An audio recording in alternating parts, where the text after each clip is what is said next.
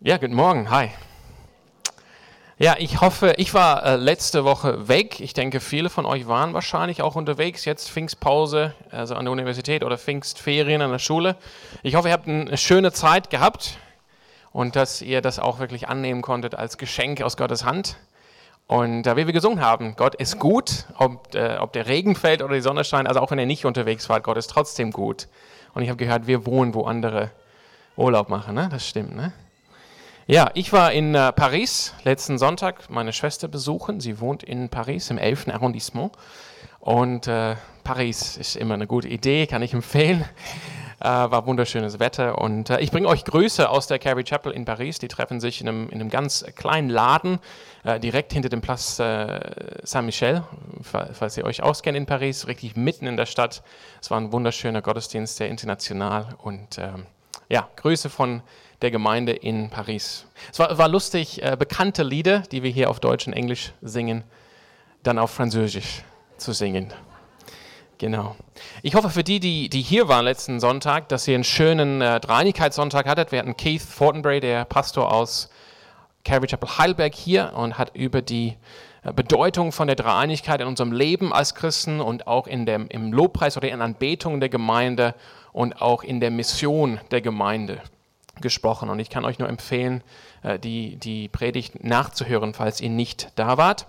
Und außerdem waren Caliguris hier, die haben 95 im Januar die Calvary Chapel Freiburg gegründet. Und die haben, glaube ich, ein Großwort, was ermutigend war, äh, ausgesprochen. Genau, wir kommen jetzt zum zweiten Teil von dieser äh, Predigt oder von dieser Botschaft, die wir vor drei Wochen am 2. Juni angefangen haben. Und ich werde meine Bibel aufschlagen und ich lade euch ein, wer eine Bibel dabei hat, schlagt jetzt auf. Und wir sind heute im Lukas 16, die Verse 10 bis 13.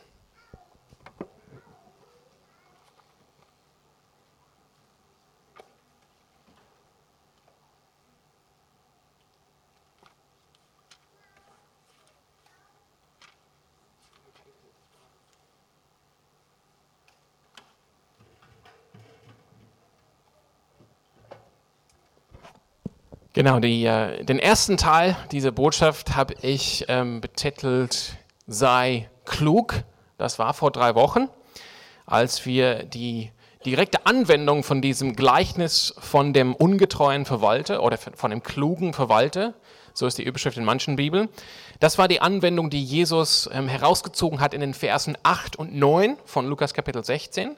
Und die Aufforderung oder, oder die Herausforderung an die Jünger Jesu war, sei klug. Genauso wie dieser Verwalter klug war in dem Gleichnis. Ihr erinnert euch vielleicht daran, wenn ihr hier wart, dass wir das schöne Theaterspiel hatten, wo das äh, sehr deutlich äh, gezeigt wurde.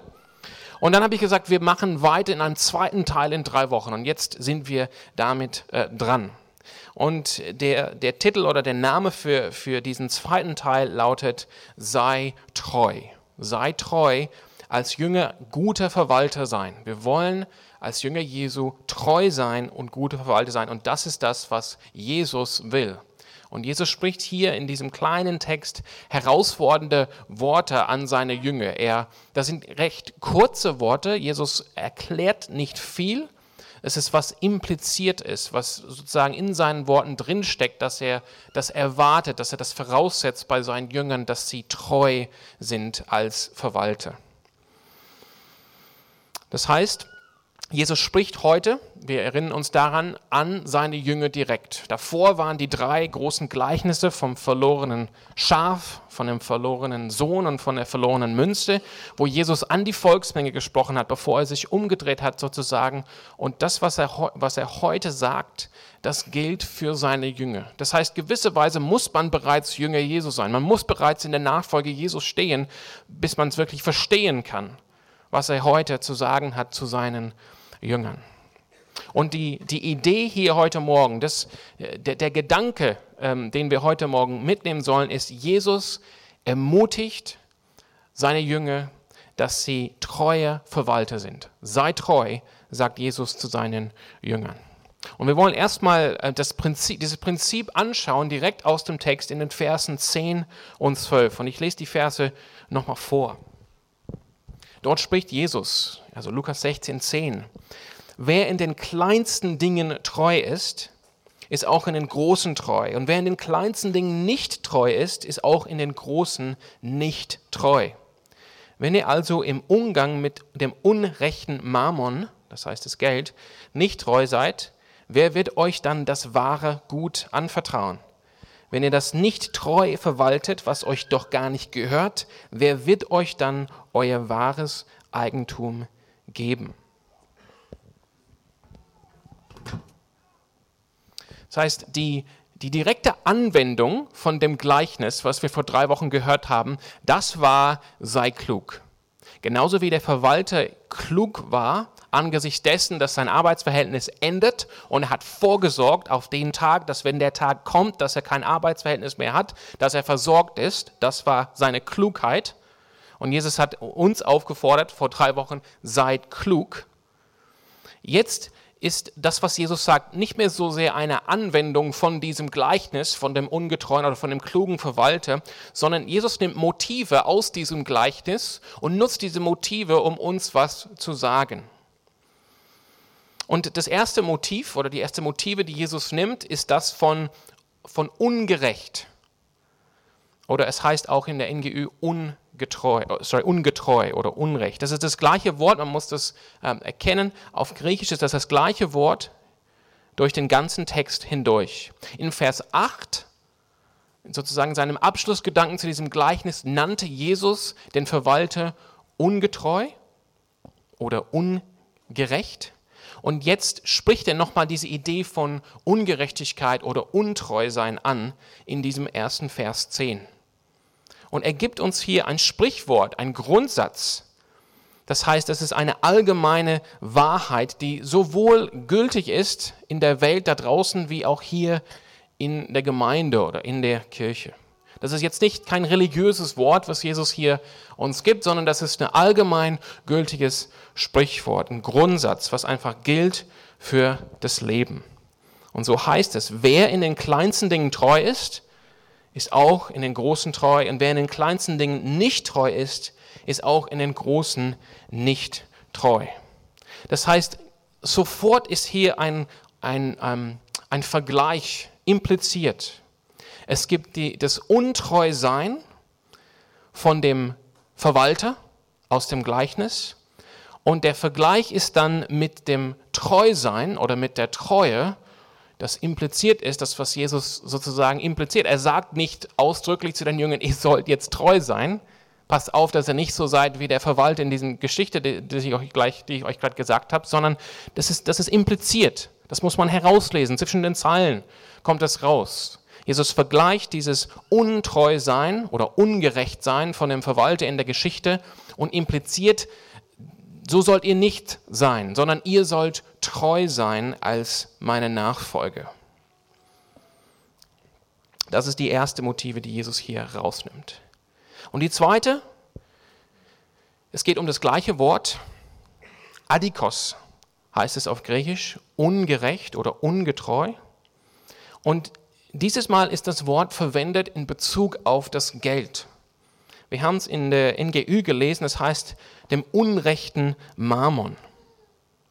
Und das hat Jesus auch schon erwähnt äh, in, seinem, in seinen Worten direkt nach dem Gleichnis. Äh, Im Vers 9, damals hat Jesus gesagt, darum sage ich euch, macht euch Freunde mit dem Mammon, an dem so viel Unrecht haftet, also mit dem unrechten Mammon. Und jetzt nimmt er diese Motive wieder raus aus dem, aus dem Gleichnis und sagt jetzt auch was zu diesem unrechten Mammon. Das heißt übrigens nicht, dass Geld an sich Unrecht ist oder ungerecht ist, sollen wir viel, viel, viel besser sagen, sondern dass Geld eingesetzt werden kann für ungerechte Dinge einerseits und dass Geld eine Versuchung darstellt für uns, dass es uns in die Ungerechtigkeit einleitet. Und er möchte, er möchte dieses, das Prinzip aus diesem Sprichwort, aus diesem allgemeingültigen Grundsatz anwenden, indem er hier von dem un, unrechten Mammon spricht. Ich lese nochmal Vers 11. Das heißt, er hat dieses, diesen Grundsatz gesagt und dann Vers 11 geht es weiter. Wenn ihr also im Umgang mit dem unrechten Mammon nicht treu seid, wer wird euch dann das wahre Gut anvertrauen? Das ist sozusagen Jesu Anwendung von diesem Sprichwort. Wer in den kleinsten Dingen treu ist, ist auch in den großen treu. Wer in den kleinsten Dingen nicht treu ist, ist auch in den großen nicht treu. Das heißt, interessant hier, was Jesus sagt. Jesus sagt, ist, dass diese kleinen Dinge aus Vers 10, das bezieht sich nicht auf ein kleines bisschen Geld, sondern das bezieht sich auf Geld insgesamt. Auf diesen ungerechten oder sorry, unrechten Mammon. Auf, ich, ich würde jetzt umschreiben und sagen, auf menschliche Ressourcen allgemein für einen Jüngern. Weil Geld ist es jetzt nicht, dass es das Geld an sich, die Scheine und die Münzen, die das Problem für uns darstellen. Dass wir wirklich sagen, uh, diese Scheine. Ich meine, das, es ist halt so, ne? Wenn man sein Portemonnaie aufmacht und man sieht ne, sechs Grüne, dann äh, freut man sich. Ne? Das ist ein guter, ist ein guter, nee. Es ist nicht, dass wir wirklich an sich ein Problem haben mit den Scheinen oder mit den Münzen. Du kannst natürlich dein ganzes Leben äh, mit einer Kreditkarte umgehen, natürlich nicht in Deutschland, aber in anderen Ländern kann man das machen. Niemals einen Geldschein oder eine Münze sehen und trotzdem gilt das, was hier Jesus sagt. Geld schafft menschliche Ressourcen. Geld macht Dinge möglich. Mit Geld können wir Dinge kaufen, können wir Ressourcen kaufen, die wir dann nutzen können, auf die wir dann unser Leben aufbauen können. Das ist, um was es hier geht. Und das Interessante ist, was hier Jesus sagt nochmal. Vers 11 ist sozusagen die Anwendung von Vers 10. Jesus redet darum nicht davon, dass das Problem ist, wenn, oder, oder dass, dass, dass es darum geht, dass wir lernen, mit einem kleinen bisschen Geld umzugehen, damit wir mit mehr Geld umgehen können. Sondern was er sagt hier ist, Geld an sich, menschliche Ressourcen an sich, das ist das Kleine, das sind die kleinen Dinge. Das heißt, Geld und, oder umformuliert, menschliche Ressourcen, das soll für uns als Jünger sein, äh, als Jünger, ein, eine, eine Kleinigkeit sein. Eine, Sache von nicht allzu großer Bedeutung und Wichtigkeit. Von nicht allzu großer Bedeutung in Wichtigkeit im Vergleich zu wahrem geistlichen Reichtum. Wir haben es auch genauso gesungen in diesem Lied. Ne? Die Reichtümer dieser Welt, ne, die sollen jetzt nicht das Ziel sein, sondern nur dich, Jesus. Das war auf Englisch, haben wir das Lied gesungen oder war es Deutsch? Ich weiß nicht mehr. Auf jeden Fall, ihr, ihr habt es mitbekommen, hoffentlich, als ihr das gesungen habt. Das wäre das Ziel. Das heißt, es ist hier eine Frage der Perspektive. Haben wir diese Perspektive als Jünger Jesu auf menschliche Ressourcen, auf Geld? Dass wir, wenn wir über Geld nachdenken und über die Dinge, die Geld für uns bewirken kann und anschaffen kann, haben wir die Perspektive als treuer Verwalter, als treuer Jünger, die auch Verwalter sind im Königreich Gottes, dass diese Dinge von relativ kleiner Bedeutung sind. Nicht so große Bedeutung, nicht so großer Signifikanz im Vergleich zu geistlichen Reichtümern. Das ist das, was Jesus hier ausgehend aus Vers 11, anwendet auf die großen Dinge im Vers 10. Wir haben schon gehört in Vers 9, das Geld wird eines Tages ausgehen. Es wird dann nicht mehr zur Verfügung stehen.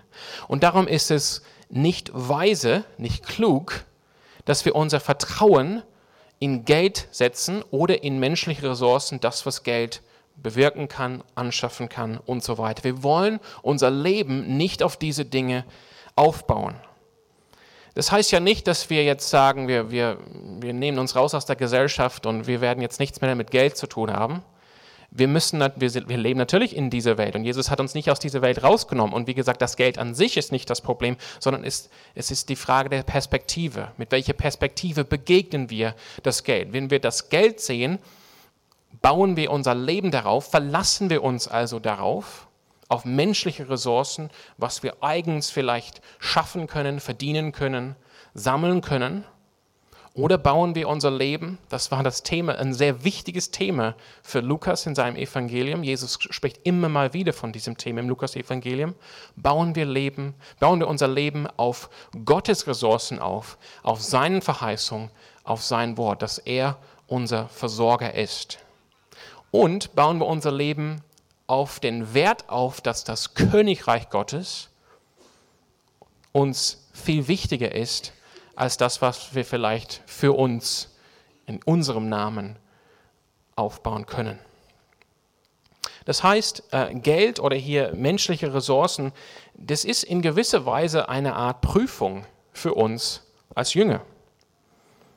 Die Idee aus Vers 10 ist, wer, wer mit diesen kleinen Dingen treu ist, das ist sozusagen die Prüfung. Ich gebe dir ein kleines bisschen, du erweist dich als treu und dann gebe ich dir viel mehr, weil ich weiß, du hast dich als treu erwiesen und jetzt kann ich dir mit viel mehr anvertrauen. Das ist sozusagen das Prinzip. Aber wir erinnern uns, Jesus sagt, die kleinen Dinge, das ist eigentlich das Geld überhaupt, menschliche Ressourcen überhaupt. Das heißt, wie unsere Perspektive ist, wie unser Umgang ist allgemein mit Geld und menschlichen Ressourcen. Es geht nicht um eine Kleinigkeit, es geht um, um alles. Das ist sozusagen die Prüfung für uns als Jünger in Bezug auf unseren Charakter und auf unsere Verwalterschaft als Jünger Jesu. Das heißt, klar ausgedruckt, wir werden als Jünger Jesu, wir werden als Verwalter im Königreich Gottes nicht mit geistlichem oder himmlischen ähm, Segen oder Verantwortung, ähm, die werden uns nicht anvertraut, wenn wir uns nicht schon gezeigt haben in Bezug auf das Geld, dass wir treue Verwalter sind. Und das ist ein Prinzip, was auch praktisch äh, angewandt wird, zum Beispiel im Neuen Testament, wenn es auf die Amtsträger in eine Gemeinde geht. Ihr wisst, es gibt ein paar Ämter in einer Gemeinde. Wir hören davon in den pastoralen Briefen Timotheus und Titus. Und es gibt Pastoren und Diakone. Und die werden sozusagen öffentlich anerkannt. Und für beide gibt es sozusagen diese, dieses Konzept von Prüfung. Das Prinzip wird ganz praktisch angewandt. In Bezug auf Pastoren heißt es in 1 Timotheus 3,5, kann jemand für die Gemeinde Gottes sorgen, wenn er nicht einmal imstande ist, sich um die eigene Familie zu kümmern.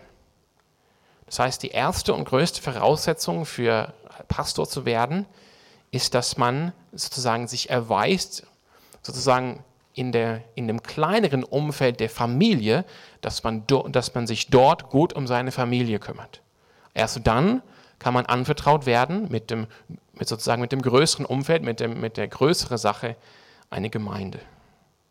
Oder für die Diakonen ein paar Verse später heißt es im Vers 10, auch 1 Timotheus 3, im Übrigen sollen auch sie, die Diakone, zuerst eine Prüfung unterzogen werden. Und nur wenn nichts an ihnen auszusetzen ist, dürfen sie zum Dienst in der Gemeinde zugelassen werden. Das ist ein ganz ernsthaftes Prinzip, was hier ganz praktisch angewandt wird im Leben der Gemeinde. Das heißt, Jesus stellt hier die Frage im Vers 11, und die Frage lautet, wenn ihr also im Umgang mit dem unrechten Mammon nicht treu seid, wer wird euch dann das wahre Gut anvertrauen? Mit dem wahren Gut ist gemeint geistliche Ressourcen oder auch künftig eine geistliche Belohnung. Das heißt, Jesus stellt hier die Frage, wenn wir als Jünger nicht treu sind in unserem Umgang mit dem Mammon, mit dem Geld, mit menschlichen Ressourcen, dann wer wird uns jetzt geistliche Ressourcen anvertrauen? Und ich finde es schön oder ich finde es auch herausfordernd vielmehr, wie ein Kommentator hier das äh, Fazit zieht. Er sagt, wir sollen, das soll uns klar sein, Gott wird demjenigen nicht vertrauen oder, nicht, oder Dinge nicht anvertrauen, der sein Vertrauen im unrechten Mammon setzt. Gott wird denjenigen nicht vertrauen oder, oder ihm, ihm Dinge nicht anvertrauen, der sein Vertrauen im unrechten Mammon setzt. Und Jesus wird uns genau ein solches Beispiel geben in dem folgenden Gleichnis, was wir uns in ein paar Wochen anschauen. Das Gleichnis von dem reichen Mann und dem armen Lazarus. Folgt bald hier im Kino. Und jetzt im Vers 12 kommt Jesus und setzt jetzt den Fokus auf Verwalterschaft. Und ich möchte den Vers 12 auch nochmal lesen.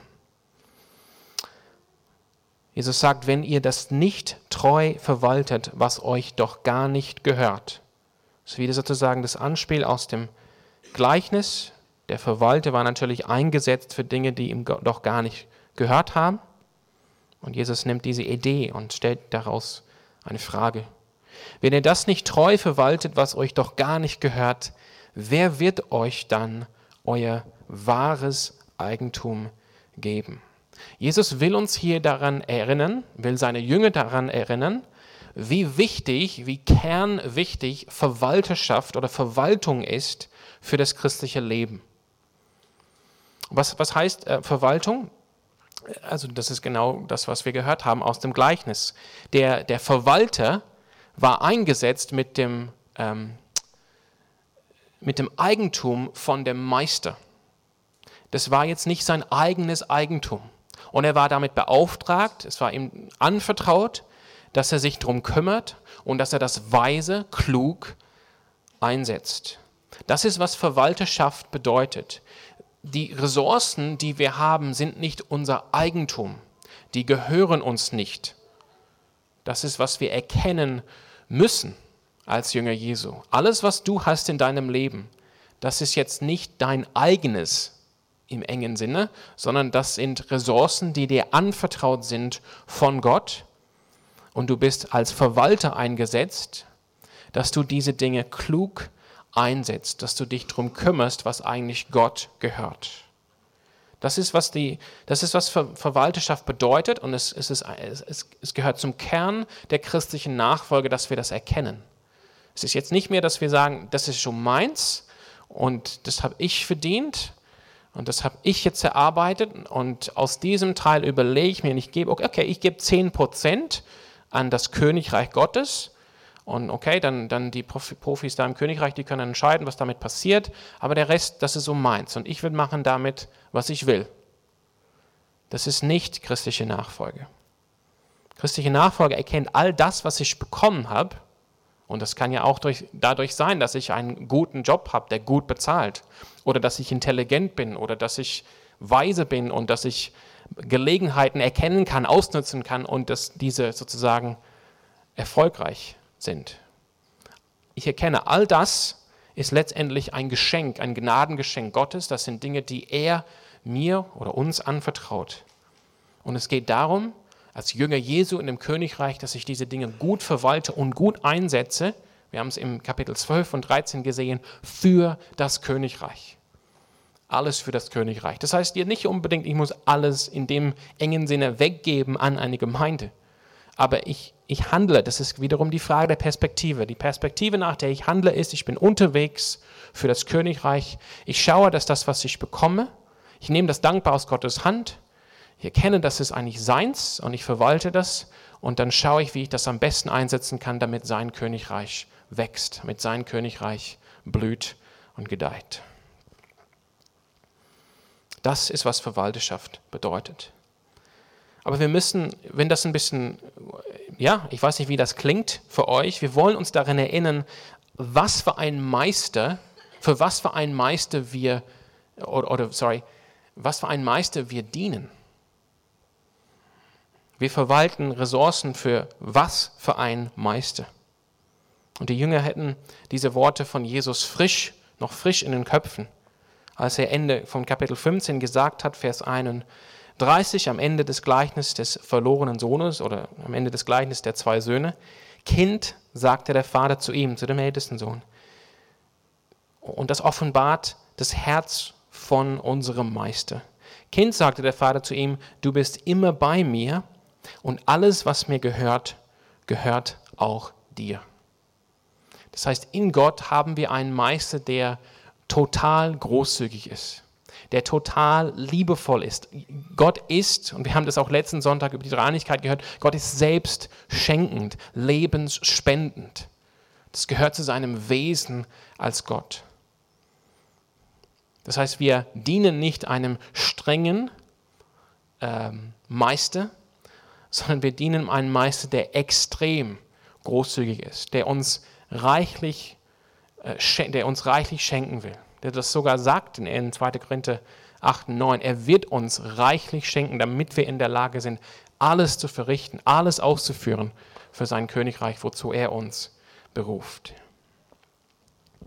Das heißt, Jesus hat das, das Prinzip hier sozusagen dargelegt, vorgestellt von Jüngerschaft als treue Verwalterschaft, dass wir treue Verwalter sind als Jünger Jesu. Und die Botschaft ist, glaube ich, ziemlich klar. Genauso wie Jesus uns das letzte Mal gesagt hat, sei klug, sei weise, sagt Jesus heute zu seinen Jüngern, sei treu, sei nicht ungetreu, sei nicht unrecht oder ungerecht, sei treu. Dazu sind wir als Jünger Jesu berufen. Und ich möchte jetzt sozusagen kurz die Frage stellen, wie, wie werden wir treue Verwalter als Jünger Jesu? Und ich will euch ein paar Zeichen geben oder ein paar, paar Hilfen geben, wie wir treue Verwalter als Jünger Jesu sein können, bevor wir dann ab, ähm, abschließen mit der Frage, na und, warum ist das wichtig? Das heißt, das erste Zeichen von treuer Jüngerschaft oder treuer Verwalterschaft als Jünger Jesu ist, dass wir Gott oder dass wir den Herrn fürchten. Also wenn du, wenn du, ich meine, ich weiß, wie es, wie es mir geht. Das wäre sozusagen die praktische Frage. Okay, ich habe das jetzt gehört. Ich höre eigentlich alles, was hier gesagt wird in der Calvary. Ich höre alles, was Jesus sagt. Und ich höre das und hm, ja, okay, Amen. Aber wenn ich mein Leben anschaue, dann ich merke, mein Leben sieht da anders aus, aus, als jetzt Jesus möchte oder Jesus voraussetzt oder dass ich selber mir wünsche oder das, wie ich selber sage. Vielleicht sage ich, ja, ja, ich bin Christ, ich bin Nachfolger Jesu, aber wenn ich jetzt höre, okay, das ist, was es bedeutet, Jünger Jesu zu sein in Bezug auf Geld, in Bezug auf menschliche Ressourcen, dass ich eben mein Leben nicht darauf aufbaue, sondern dass ich aufbaue auf die Verheißung Jesu, auf die Versprechung Gottes, dass Gott mein Versorger ist, dass ich eigentlich zuerst denke an das Königreich und wie das Königreich wechseln kann. Und dann schaue ich mein eigenes Leben an und denke, eigentlich so lebe ich überhaupt nicht. Und wir müssen ganz offen und ehrlich sein. Wir als Menschen haben ein großes Problem hiermit. Wir rutschen immer wieder darin, menschlichen Ressourcen zu vertrauen. Und deshalb wird Jesus uns warnen am Ende mit, diesem, mit dieser Warnung aus Vers 13. Also wir, wir, wir haben diese Tendenz in uns. Wir rutschen immer, ich auch, ich, und ich nehme an, ähm, ihr auch. Gehe stark davon aus. So sind wir nun als Menschen. Und deshalb sozusagen die, eine Hilfe. Wo, wo fängt das an? Und ich finde, es gibt sozusagen ein oberflächlicher Moralismus, der ja auch oft gepredigt wird, vermute ich mal. Ich habe ich hab das schon oft gehört. Und das, das ginge so. Jetzt haben wir gehört, was Jesus wünscht und jetzt gebe ich euch fünf praktische Tipps, wie man ein besserer Verwalter sein kann. Und ihr schafft es dann in eurer Kraft. Ihr geht hier raus heute und dann habt ihr die fünf Tipps und wenn ihr die fünf Tipps macht diese Woche, dann seid ihr gute Christen, dann seid ihr gute Verwalter. Und ich denke, das ist ein oberflächlicher Moralismus. Darin ist letztendlich kein Evangelium und keine Kraft zur Veränderung. Die Kraft zur Veränderung kommt aus der Person von Jesus Christus. Er ist letztendlich die, die Mittel oder, und das Ziel jeglicher Veränderung. Und deshalb müssen wir sozusagen tiefer bohren, tiefer reingehen. Wenn wir, wenn wir erkennen, so wie ich auch erkenne, Woche für Woche, wie ich gesagt habe, na, wenn man das Portemonnaie aufmacht und man hat so sechs Grüne drin, das ist nicht häufig der Fall bei mir. Einfach das. Ich meine, ich habe eine Kreditkarte. Nee, ähm, aber ich merke, das ist eine Sache, mit der ich auch zu kämpfen habe. Deshalb müssen wir tiefer bohren. Ich denke, es heißt, ähm, und es ist auch schön ähm, abgebildet an einem Haus hier in der Herrenstraße, allerdings auf Lateinisch, ähm, die Furcht des Herrn ist der Anfang der Erkenntnis. Die Furcht des Herrn ist der Anfang der Erkenntnis. Also sozusagen back to the basics, back to the roots. Den Herrn, also Gott zu fürchten, das ist da, wo Veränderung wirklich beginnt. Und warum sage ich das? Weil sehr häufig in seinen Gleichnissen über Diene oder Verwalte in den Evangelium beschreibt Jesus, wie untreuer Verwalter keine Furcht vor dem Meister haben. So wie der Verwalter hier in unserem Gleichnis von vor drei Wochen, der hat gemeint, okay, der, Meister schaut jetzt nicht so drauf, was ich mache, ich mache einfach zu meinen Gunsten hier, was ich will. Oder immer wieder nutzt Jesus das Bild von dem Diener, wo, wo sein Meister unterwegs ist, lange Zeit, auf eine lange Reise und der Diener hat keine Furcht mehr vor dem Herrn und beginnt sozusagen die anderen Diener zu misshandeln, die zu schlagen, die Ressourcen zu verschwenden. Das heißt, zentral für Jesu Verständnis von treuem Dienst und treuer Verwaltung, Verwalterschaft als Jünger Jesu ist, dass wir den Herrn fürchten, dass wir eine gesunde Gottesfurcht, Gottesfurcht haben. Und das heißt, dass wir, ein, dass wir Ehre Gott bringen, dass wir Gott respektieren. Ich finde, ein gutes Beispiel ist das Beispiel, wenn man einem Löwen begegnet, zum Beispiel in Afrika. Ich war noch nicht in Afrika, bin noch nie einem Löwen so begegnet, in so einer freien Wildbahn. Ja, ja, ist lustig, ne? Wir freuen uns, wenn wir in Afrika sind, wenn wir einen Löwen sehen. Aber so nah wollen wir jetzt auch nicht sein weil wir einen gewissen Ehrfurcht, Respekt haben vor diesem Tier. Nicht nur, also ein Löwe ist sozusagen groß und stark und majestätisch.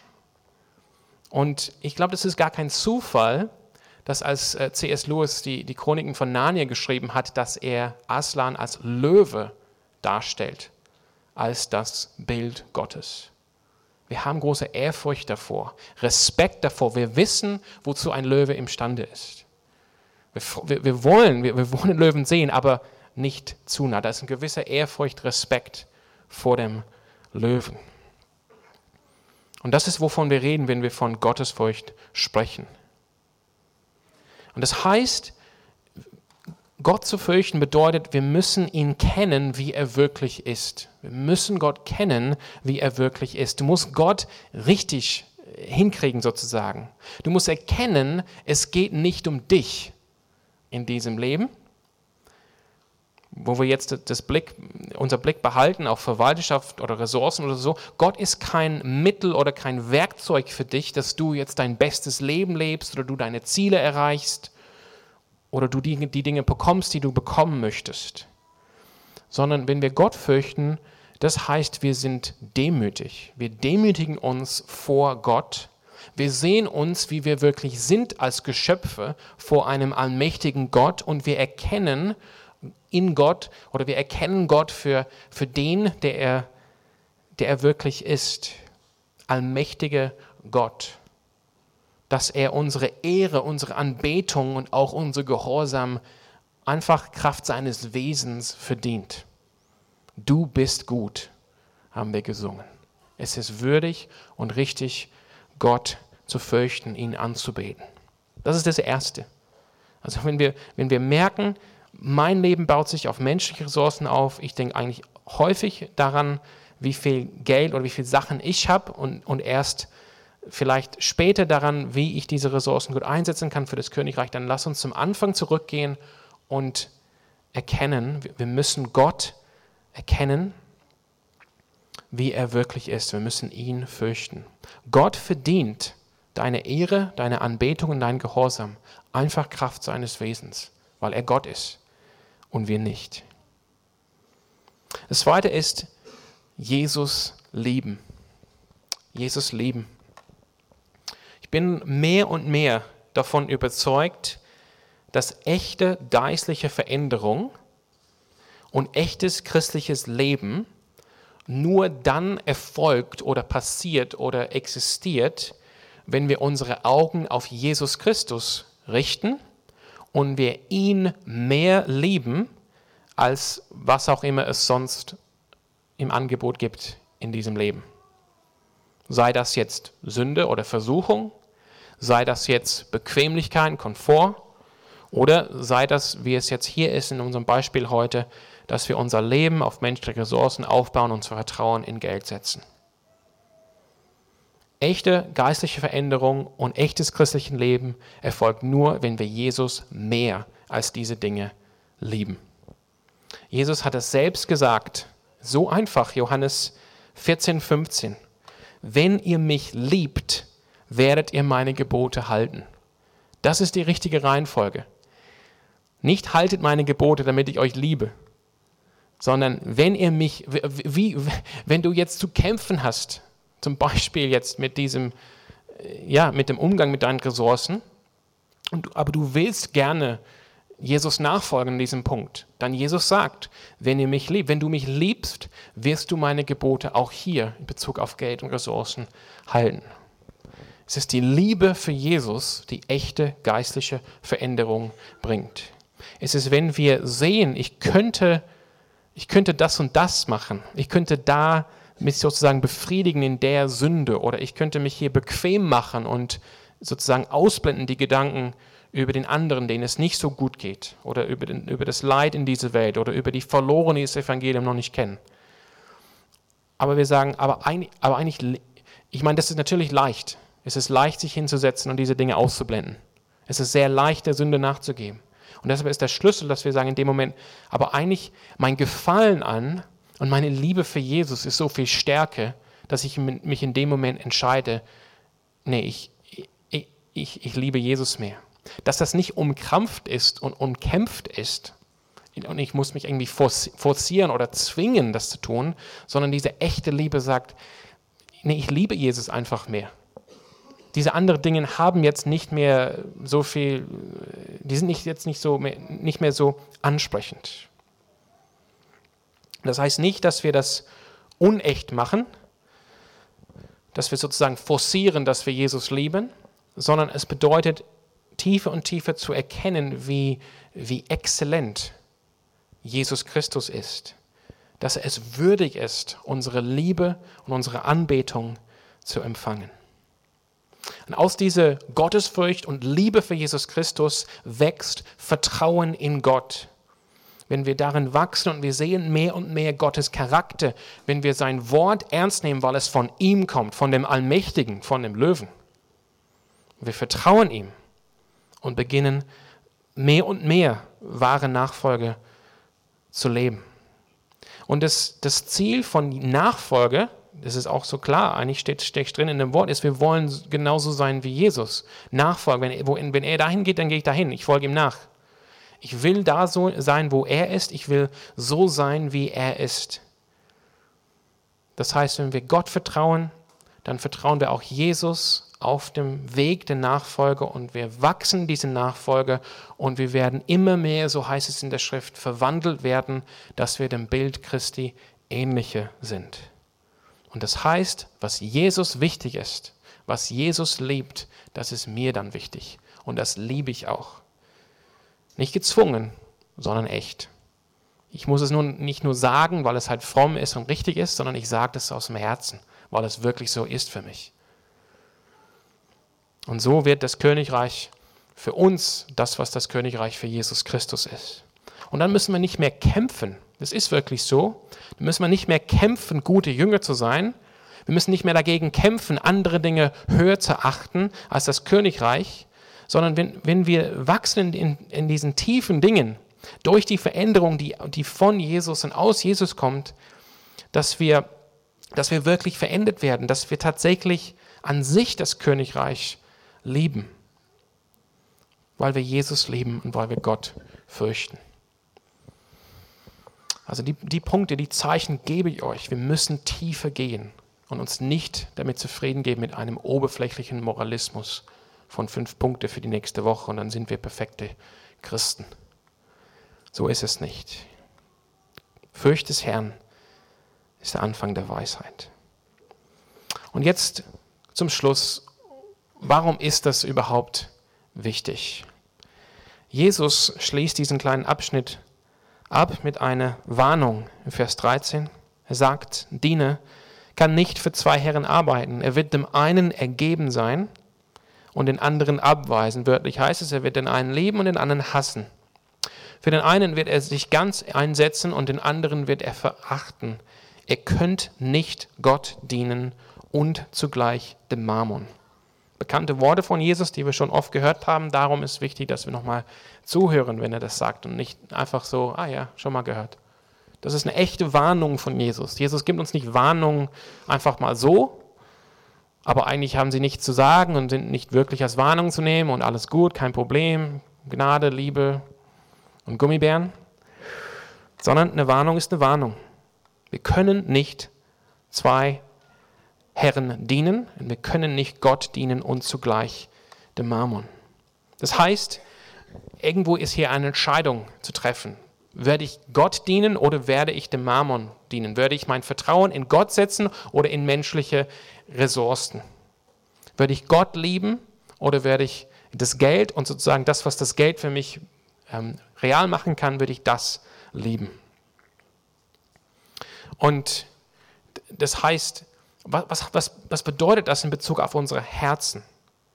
Es heißt, in unserem Herzen und in unseren Gedanken werden wir den einen, entweder Gott oder Mammon, zu unserem echten Meister und Herr machen und wir werden diesem Herrn und Meister sozusagen Herzensdienst erweisen aus dem Herzen und wir werden dem anderen zu unserem Scheinmeister machen und es wird nur sozusagen äußerlich so aussehen, dass wir diesem Herrn dienen, aber innerlich ist da kein Dienst aus Herzen. Das ist die das Gefahr.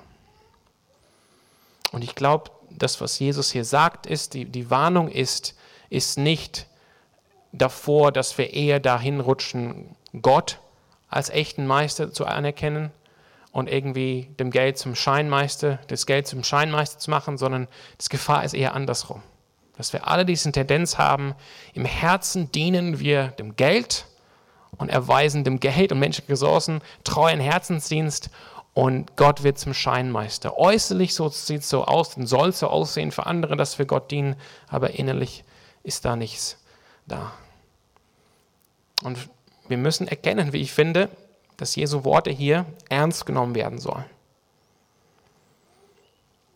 Wenn wir so leben, dass wir unsere Vertrauen in Geld setzen oder in menschliche Ressourcen, dann werden wir Gott nicht dienen. Das ist, was Jesus sagt. Ihr könnt, das geht nicht, geht nicht gleichzeitig. Ich möchte die Lobpreisband wieder einladen. Ich habe mir jetzt die Frage gestellt, ähm, warum, warum predige ich das heute Morgen?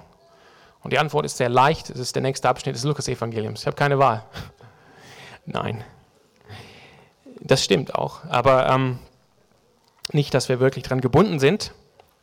Aber es ist mein Herzenswunsch für mich, dass ich ein wahrer Nachfolger Jesu bin.